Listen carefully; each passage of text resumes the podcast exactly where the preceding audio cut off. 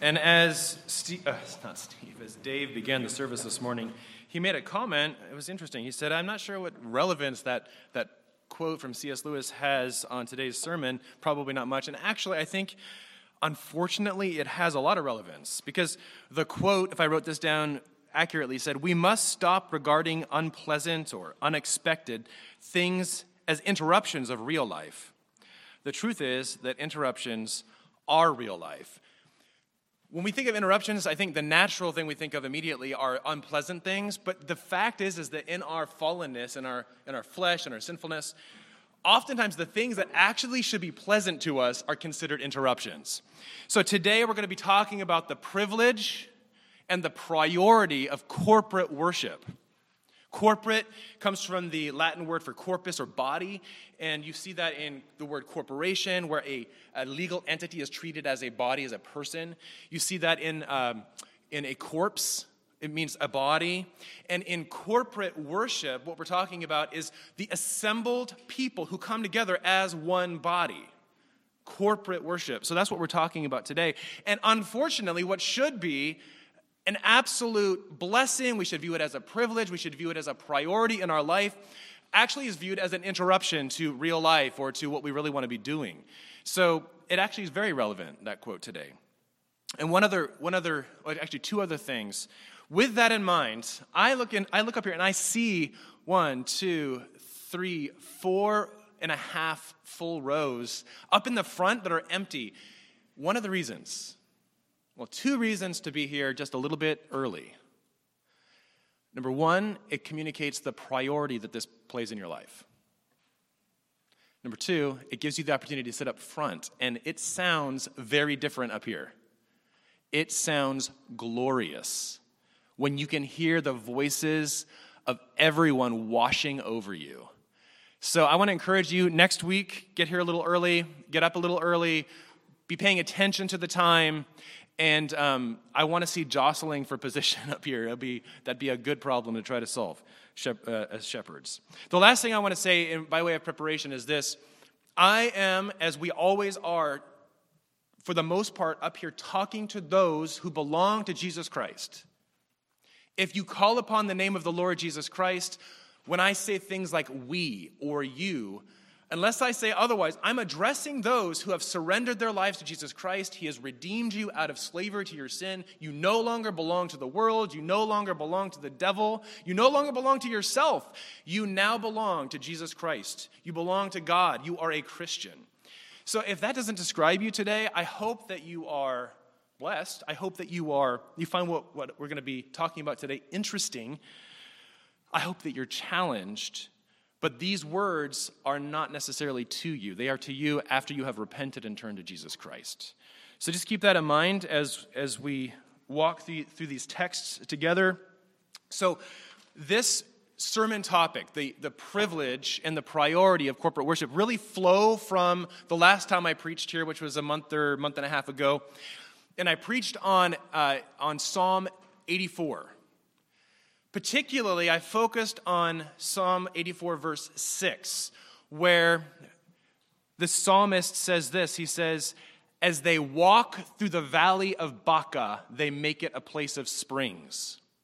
Now, this finds its, its context in the, it's a song where the people of God are, are pictured as walking from their homes on a journey that usually would take days or, or weeks to go from their homes to the place of worship, Zion, the holy city, the mountain of the Lord of hosts. And they would walk, because that's the only form of transportation they really had, from their homes to the place of worship. And as they did, there's this beautiful little passage that people oftentimes miss. It's as they walk through the valley of Baca, they make it a place of springs.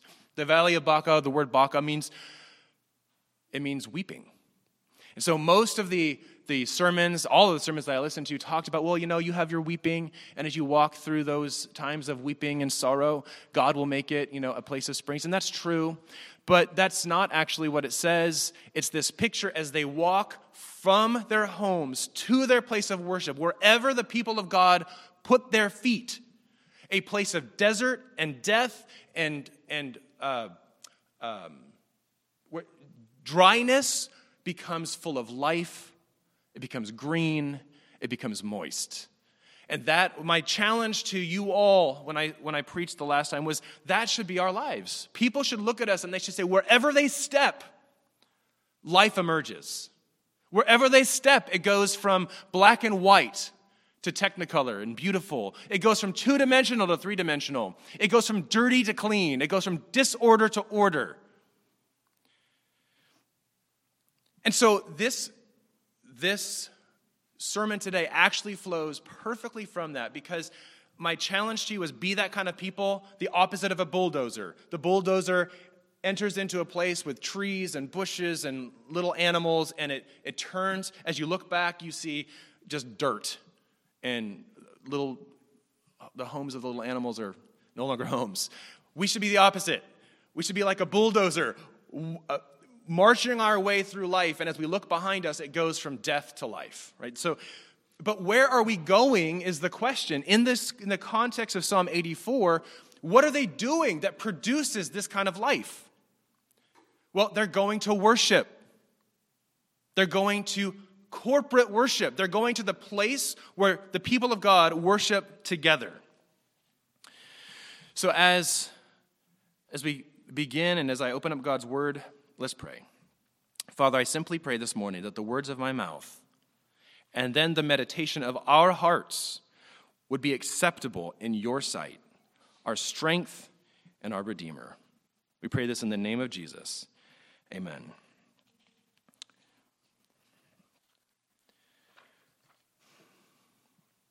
So, as we reflect on Psalm 84 just a little bit, I'm going to read that to you there's going to be a lot of there's going to be a lot of Bible today. So I hope you're not offended and you can look at one another and if you are nodding off a little bit, um, feel free to get gentle, gently physical with the person next to you. But here's Psalm 84. How lovely is your dwelling place, O Lord of hosts. My soul longs, yes, it even faints for the courts of the Lord.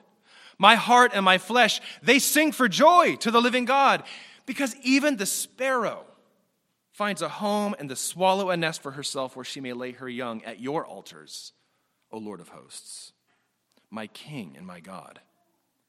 Blessed are those who dwell in your house, ever singing your praise, Selah. Blessed are those whose strength is in you in whose heart are the highways of Zion. And here it is as they go through the valley of Baca, they make it a place of springs. The early rain also covers it with pools. They go from strength to strength. Each one appears before God in Zion. O Lord of O Lord God of hosts, hear my prayer. Give ear, O God of Jacob, Selah. Behold our shield, O God. Look at the look on the face of your anointed. Because just one day in your courts is better than a thousand anywhere else. I'd rather be a doorkeeper in the house of my God than to dwell in the tents of wickedness. For the Lord God is a sun and a shield. The Lord bestows favor and honor. No good thing does he withhold from those who walk uprightly. O Lord of hosts, blessed is the one who trusts in you. So listen to the way that these worshipers describe the place of God's dwelling and of their gathered worship. It is described as lovely. Their soul longs to be there. The thought of worship in this place causes their souls to sing with joy. It is this place that brings about a particular abundance of blessing in the lives of those who participate in it. The singing of God's people in God's residence. One day there is better than a thousand anywhere else. Notice that this is not a dry exercise of external obedience. It is not people going just through the motions. This is an expression of heartfelt, deep, and faithful desire from our Old Testament fathers and, and mothers. In this text, we hear that the place to which they are heading, as I've mentioned already, in order to worship, is a place called Zion, the name for the elevated position, the mountain on which the temple sat. But there are a lot of other names that are used even in this text and elsewhere to describe this same place. Zion is called his holy mountain, same place. And the city of our God, same place. We hear this Great is the Lord and greatly to be praised in the city of our God, his holy mountain. It's all another name for that, the center of the great city, Jerusalem. And consider again what the attitude of these people, our forefathers in the faith, consider the attitude of them toward this place. that was the center not only of their personal world, but they viewed it as the center of the cosmos. Their chief concern was the blessing of that place. In Psalm 51, you hear, Do, do good to Zion in your good pleasure. This is a call to God. Build up the walls of Jerusalem. And for Jerusalem to be, to be blessed meant that the people themselves were blessed. If Jerusalem was blessed, I was blessed. You hear this in Psalm 128 The Lord bless you from Zion. May you see the prosperity of Jerusalem all the days of your life. The chiefest joy of God's people was the good of Jerusalem, of Zion.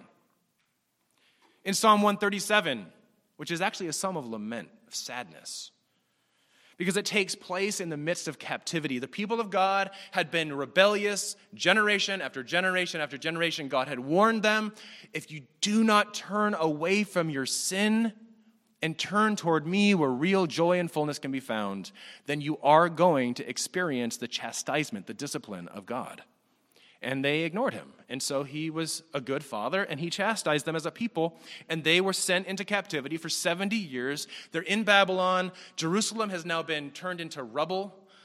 All of the chief people have been taken away, and it's just a rabble of people who are left. And while they're in Babylon, they sing this song, song one, uh, Psalm 137. And when you hear it, listen to these words. They're in captivity, they're lamenting, and hear the heart of these people. What is important to them? Let my tongue stick to the roof of my mouth. In other words, let me not even be able to say another word if I do not remember you, if I do not set Jerusalem above my chiefest, my highest joy. Above all the joys that they could experience or hope for, Jerusalem's blessing is the highest. It wasn't their own personal rescue, it was the rescue of God's place of worship that was their highest joy. Okay, so I've been mentioning all these things about the Old Testament, and we come with, with certain, oftentimes, ass- assumptions about, well, we, we say things like, or even though it may not be conscious, that was then, this is now. That was the old covenant. This is the new covenant. And that's true. There have been changes. What are some of the changes? Well, the shadows have become reality. All that pointed to Jesus is now fulfilled in him. That's a change. That's a significant change. We no longer need anything to point to him in the same way because he's come. The sacrifice is permanent, done, and effective. And all of these sacrifices that needed to be given day after day after day, year after year in the Old Covenant, they're done because they're kept in the permanent Lamb of God, Jesus Christ. We see this in the book of Hebrews, there, and we're going to be focusing a lot the rest of our the sermon on this on the book of Hebrews. We see this where the focus really is on understanding the relationship of the old and new covenant. We see this in Hebrews chapter 10, verse 1. For since the law, the old covenant administration, for since the law had but a shadow of the good things to come. Okay, so number one, the law contained shadows.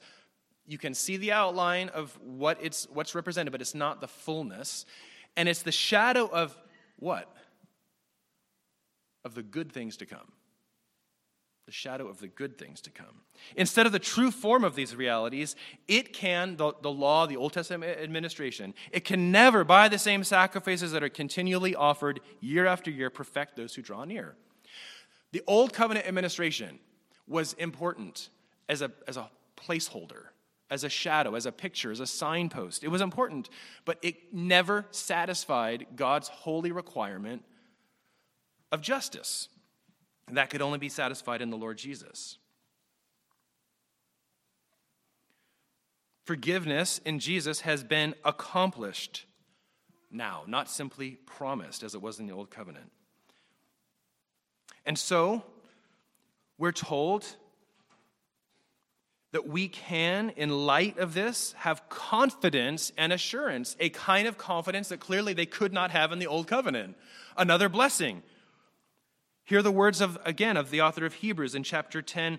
I just read chapter uh, verse 1. This is from verses 19 to 22. Therefore, in light of this, brothers, since we have confidence, we have confidence to enter the holy place by the blood of Jesus, by the new and living way that he opened for us through the curtain, that is, through his flesh. So in Jesus' broken body, he actually opened the way for us to access God, like a curtain being opened.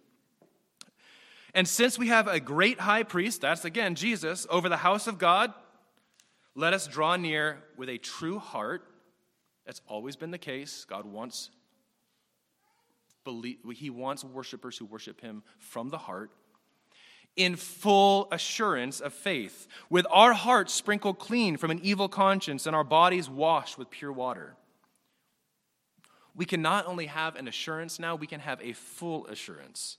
We can do this outside of the physical location of Palestine. We can enter into God's presence now because there is another change. Worship has been internationalized. We see this very clearly in Jesus' words to the woman at the well in John chapter 4. He says to her, this Samaritan woman, worshiping on the wrong mountain at the time, Woman, believe me, the hour is coming when neither on this mountain in Samaria nor in Jerusalem, where you ought to be worshiping, will you worship the Father. You worship what you do not know. We worship what we know, for salvation is from the Jews. But the hour is coming, and now is here, when the true worshipers will worship the Father in spirit and in truth. For the Father is seeking such people to worship him. Jesus was clear. The worship of God was not going to remain cooped up in Jerusalem. That promise was actually made in the beginning to Abraham he was to be the father of many nations. So many, in fact, that even the palatial courts of the temple and the spacious walls of Jerusalem could not contain so many people. It should, not, it should have been obvious to the Jews that though the substance, this is important, hear this word, the substance of the old covenant was permanent. The external system and symbols of the old covenant were not. They had been given and been engineered with planned obsolescence. If you, apply, if you engineer a device and you build in, into it a period of time at which it's no longer going to work right, it's no longer going to be effective, that's planned, uh, you're planning in obsolescence. Well, the old covenant came, God engineered it with planned obsolescence. It was not to be permanent. It was a placeholder. It was designed to be temporary and to make way for what was permanent or what is permanent. So we hear these encouraging words, and especially the promise that worship would be in spirit and in truth, no longer attached to this one mountain, no longer in this one place. And then we tend to do something that we often do we mess it up. Ah, he wants us to worship in spirit and in truth. And what we tend to do is we tend to interpret this oftentimes worship in spirit means disembodied and individualistic. To worship in spirit and truth means that it's no longer attached to my body. Somehow I need to kind of get outside my body and I'm going to be spiritual and individualistic. I no longer have to worship with God's people. That no longer holds the same place of importance in my life because I'm going to worship in spirit and truth and I don't need to go to Jerusalem anymore. Where does that come from? This is actually new. In the grand sweep of history, this is a new way of thinking. We are, it comes from our culture, and we are creatures of our culture, and that's not a surprise. God designed culture to work this way. Culture is supposed to be a blessing. Culture is supposed to provide the guardrails for our life. But when culture goes bad, those rails take us off a cliff, and the pit that we've fallen into is the pit of autonomous individualism. I am a law unto myself, and I am the most, when God looks down, what's important is that he sees me. But that's not, That is a, a modern way of viewing the world and the human person. That is, that is new. That's not old, that's very new. It appeals to our natural framework, which is to think we ourselves are at the center of the universe and the most important component of that universe. We have a tendency to think that my personal experience trumps corporate experience, the experience of the gathered people. Spontaneity, we think, flowing from my own genius, or at least my own perceived genuineness, my own individual expression, somehow trumps liturgy. Liturgy are the, is the, the formal steps that we go through during our time together. Anything that provides boundaries to my own personal expression is to be suspect in this philosophy of the world and of the human person. But the reality that God reveals is that though worship cannot be smaller than us, you are important. God did save individuals. Salvation isn't smaller than you. God saved all of you, meaning all of who you are as a person. It's not smaller than you, but it is far bigger than you and far more beautiful because of that.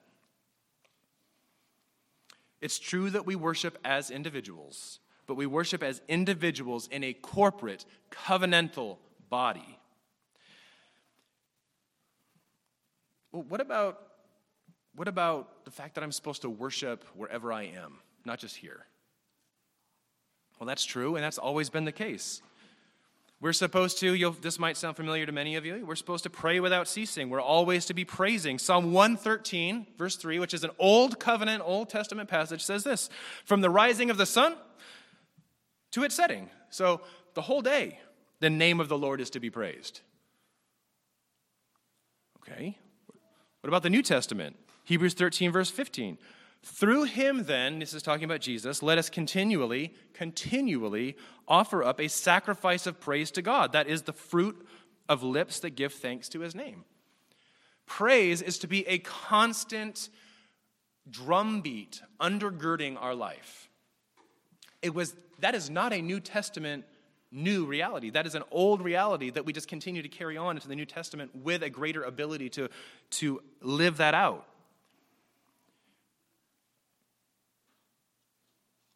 This didn't change in the New Testament.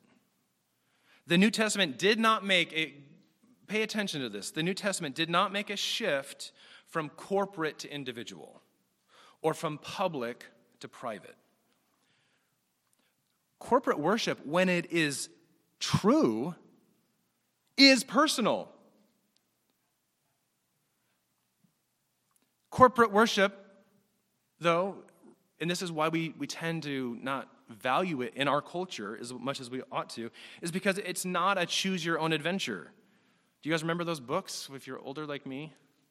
Where the, it would work this way you'd start in chapter one, and at the end of the chapter, you could make a decision.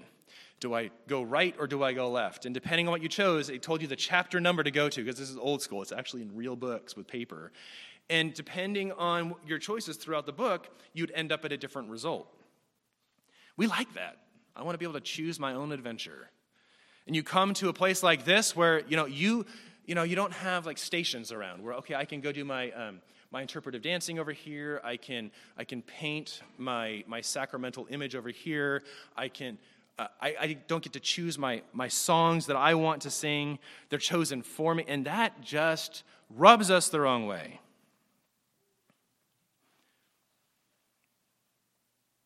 And I think that comes from this assumption, it's a wrong assumption, but this assumption that if I'm not in control of the experience, then it's not truly mine. And this is nothing more than the expression of the modern, I've already mentioned this word, autonomous zeitgeist, this postmodern kind of ethos, this, this um, climate, this cultural climate in which we live of self actualization, the philosophy of you can't me tell what to doism. But we see the silliness of this kind of thinking when we take it out of the context of the worship of God, which should be our center of our life and the most important part of what we do. And we bring it down into our daily life. You may not be in charge, for instance, of a family dinner, but whether your presence there is personal and genuine or not, isn't a matter of your, your lack of or control over what's happening there. It's a matter of your attitude, your perspective, and honestly, just your obedience. Regardless of the fact that you are not, when you have a family dinner, you are not in charge, unless you are in charge, you are not in charge of the menu. You're not in charge of the seating arrangement. You're not in charge of the dishware that was chosen. You're not in charge of who's in attendance. You're not in charge of what traditions are practiced or in what, what the, the order of those traditions are practiced during the meal. And it's the same thing when we gather here. The fact that it involves others to whom you must pay attention, sitting beside you, and involves others to whom you must submit, your elders, shepherds, deacons. The fact that it has a form that you should engage in alongside others, this does not make it impersonal or disingenuous unless you bring that with you. The fact that we no longer worship at one mountain and that we worship in spirit and in truth means that worship has been, as I said again, internationalized but not individualized. We still enter Zion. And we still enter Zion together. This is exactly what the book of Hebrews talks about. The location of Zion has changed. The change is that Zion is now in heaven, and that's where we go when we worship together when we worship today. You have entered Zion. You're no longer in Ceres, California. And one day, the Zion that has moved from Palestine to heaven will be, in the consummated work of Jesus, brought together into the new heavens and the new earth. And it is then that we will not ever truly leave Zion. But all our work, all our life, will take place within that glorious ethos of worship. So I hope that we're seeing that the symbols, the system, that's changed. The location of worship has changed from Jerusalem to the heavenly Jerusalem. But the substance, based on the unchangeable promises of God, will not, and in fact cannot, because they're based on his promises, they cannot change.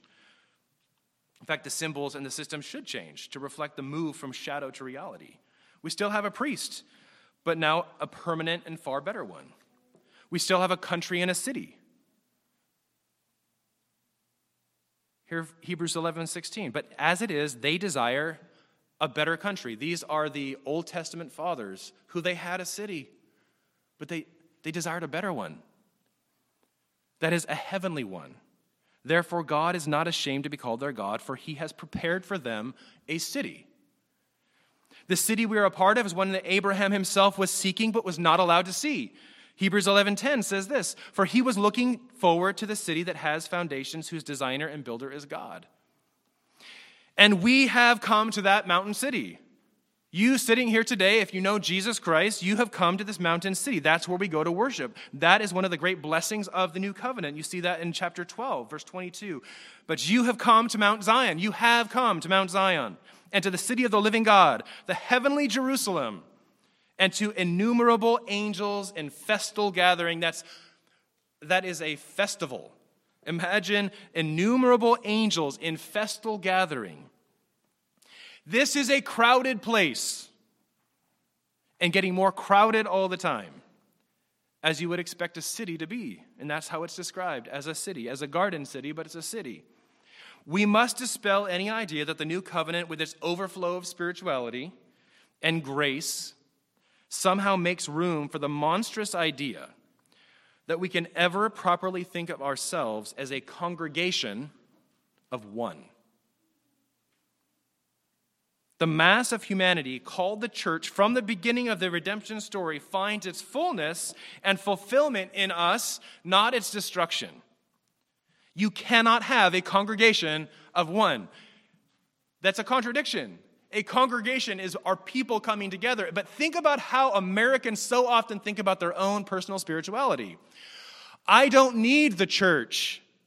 I don't need this. It's just me and God. But that isn't what God says. He calls us to congregate together. You cannot have a congregation of one. And so, unfortunately, I love this idea 99% extroverted. And some of you are thinking, crowds. Ooh. Yeah, I see some of you. But to be a Christian, in a sense, is to live within a crowd, or at least to live in a crowded family. As we read in Psalm 80, or as we read in Psalm 84 already, he is the Lord of hosts. That is a big mass of people. He's not the Lord of autonomous island individuals. To be a Christian is to rightly be called into a gathering, a cloud of witnesses, a sky so full of stars that he cannot, you can't be, they can't be counted, a crowd of sand that you cannot count. To be a Christian is to be knitted together into a single body, as cramped and limiting as that might seem at first to our rugged American ears. And so now we come to, the, to really what I hope to be the heart as we, as we near the end of what you take away from the message today. With all this other information as a helpful backdrop, I'm hoping that this passage that I'm going to draw from a little bit from Romans, not, uh, not Romans, Hebrews 9, and then part of Hebrews 10, you can look at all in context when you go home, that it will help tie a bunch of this together. This passage will sound familiar to you, and you'll be reminded in it of who you are supposed to be spending time with Okay, so in this passage, you're going to go, oh, yeah, that sounds familiar to me. Yeah, we're, I, I know who, according to this, I'm supposed to be spending my time with, it, particularly in worship. But I also want you to consider, like me, probably for the first time, that this passage tells us not just who we are to be with and worship with, but where we are going. So let's read. This is going to come from Hebrews chapter 9, verses 23 and 24. Hebrews chapter 9 verses 23 and 24. Thus it was necessary for the copies of the heavenly things to be purified with these rites, but the heavenly things themselves with better sacrifices than these. For Christ has entered, Christ has entered, not into the holy place made with hands, so not into the temple in the physical land of Palestine, but he has entered into a place it says, uh, which are copies of the true things. So, what you saw in Jerusalem at the time when it was in existence were copies of the heavenly things. So, he has entered into heaven itself now to appear in the presence of God on our behalf. Where has Jesus gone? He has gone into the real temple, the temple in heaven, and that's where he resides. There is still a holy place that must be entered, and we must enter it. The Old Testament saints could not enter it. They had to enter symbolically through the representative of the, high priest. But now, listen to what we read. This is going to be in Hebrews chapter 10, just a few verses later, as the author continues to fill out this argument. This is verse 19 through 20, verses 19 through 25 in chapter 10. Therefore, brothers, since we have confidence to enter the holy places by the blood of Jesus, and before we continue to move on, notice that the pronoun here is the pronoun we, not you. Could be you, but they, that, that idea of individualism is new. They didn't think that way. They thought in terms of we, the covenant people of God. What we are doing here, we are doing together. And what are we doing? We are entering into the place that was not open to us prior to the finished work of Jesus. We are entering the holy place. And that with a confidence that the bells that were attached to the high priest's garment proved that they did not have and could not have. They could not have the confidence that we have. And so he continues. And by the new and living way that he opened for us, again, the new covenant is so much better. It is a new and living way that he opened for us through the curtain, that is, through his flesh. And since we have a great high priest over the house of God, let us draw near with a true heart and full assurance of faith, with our hearts sprinkled clean from an evil conscience, our bodies washed with pure water. Let us hold fast the confession of our hope without wavering, for he who promised is faithful.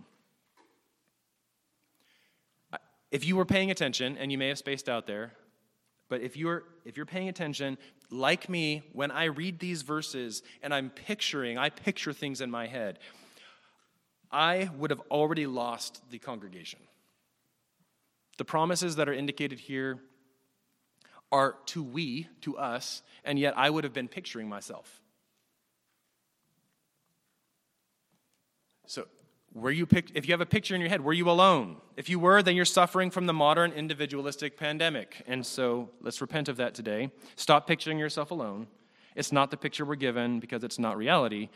And we see that again here because one of the things we are supposed to do within the congregation is what the author says next. Let us consider, he goes on to say, how to, this is where gonna, it's going to sound really familiar. Let us consider how to stir one another up to love and good works, not neglecting the meeting together.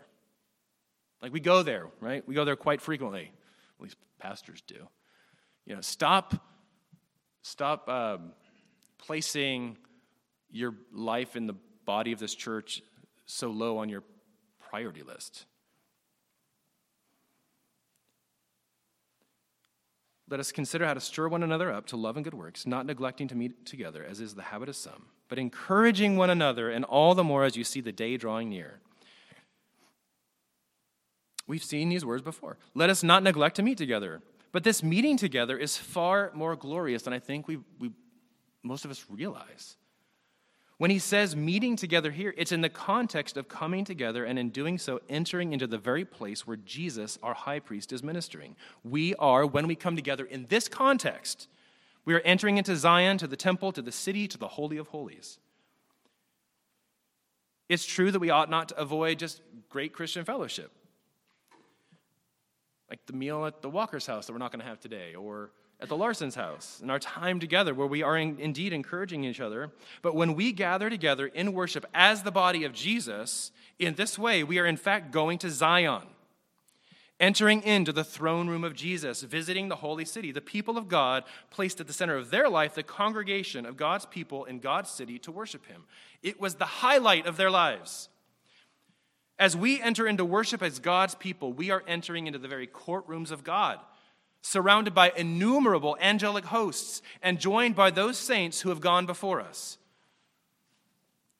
This is one of the unique blessings that we have as we come together as God's corporate, covenant, gathered people.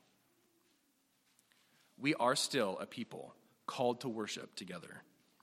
We are still g- called to draw near corporately. We are still called to gather, which cannot be done unless it's corporately. This should still be one of the highest, the chiefest joys, and should help structure our priorities and our schedules as individuals and as families. Being a member of the new covenant does not negate this, it makes it more glorious. We get to do it more often, it's less burdensome. There's no, there's no bleeding animals and blood. We don't have to make a super long journey that takes days or weeks. And we are closer to the consummation where it all comes together and is completed.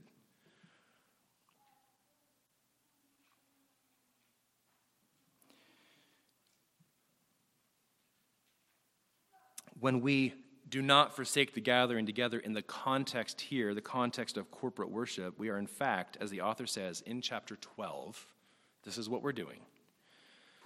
We are, according to the author, coming to Mount Zion, to the city of the living God, the heavenly Jerusalem, and to innumerable angels, as I've already said, in festal gathering, and to the assembly of the firstborn who are enthroned in heaven. I'm sorry, enrolled in heaven, and to God, the judge of all, and to the spirits of the righteous made perfect, and to Jesus, the mediator of a new covenant, and to the sprinkled blood that speaks a better word than the blood of Abel because of this, because of all of this, corporate worship is to be preferred to private spirituality. Private spirituality is vital, it's necessary, it should follow us through everything that we do in life. But when we think like the Old Testament people thought about coming together and worship, that should cause our heart to, to leap in a way it doesn't as we're walking through our normal everyday life and praising Him and from the rising of the sun to its setting. Consider the testimony of Scripture with regards to the glory and the priority of our worship as God's assembled people in this appointed place. Psalm 87, 1, 2, 1 through 2 says this On the holy mount stands the city he founded. Now, we know where that's now located. The Lord loves the gates of Zion more than the dwelling places of Jacob. When God sets the individual places of worship next to the corporate place of worship, we are told that he loves the gates of Zion more than all the dwelling places of his people. You could make an objection if we no longer had a Zion in which to worship. If that had all been done away with, then one might have a case to make that this whole corporate worship preference is an Old Testament antiquated idea. But as we see over and over again in the book of Hebrews and elsewhere, we see that we still go to Zion and we still do this together. One of the reasons our corporate worship should be greatly preferred is that we should be eager that the name of God be lifted up publicly. Psalm 96, 1 through 3 says this Sing to the Lord a new song. Sing to the Lord all the earth. Sing to the Lord, bless his name. Tell of his salvation from day to day. Declare his glory among the nations, his marvelous works among the people. God is working publicly, and he's doing this amidst the peoples. And this is made more explicit in Psalm 34. Oh, magnify the Lord with me. What is the psalmist doing here? He's calling people to magnify the Lord with him. Let us exalt his name together. There's a blessing as we exalt God's name together that we don't have when we do so individually. And then lastly, consider this. As God uses corporate worship, he, he, he does a number of things in it. And one of the things is that he brings clarity that we don't have in our own personal prayer closet. Do you ever wonder, you ever, do you ever um, have confusion? Well, consider the words of Asaph in Psalm 73. He tells us at the beginning of this psalm that his feet were about to slip. He was in confusion, he was in despair. But in, in verse 16 and 17, he says this but when I thought how to understand all this, it seemed a wearisome task until I went into the sanctuary of God and then I discerned their end.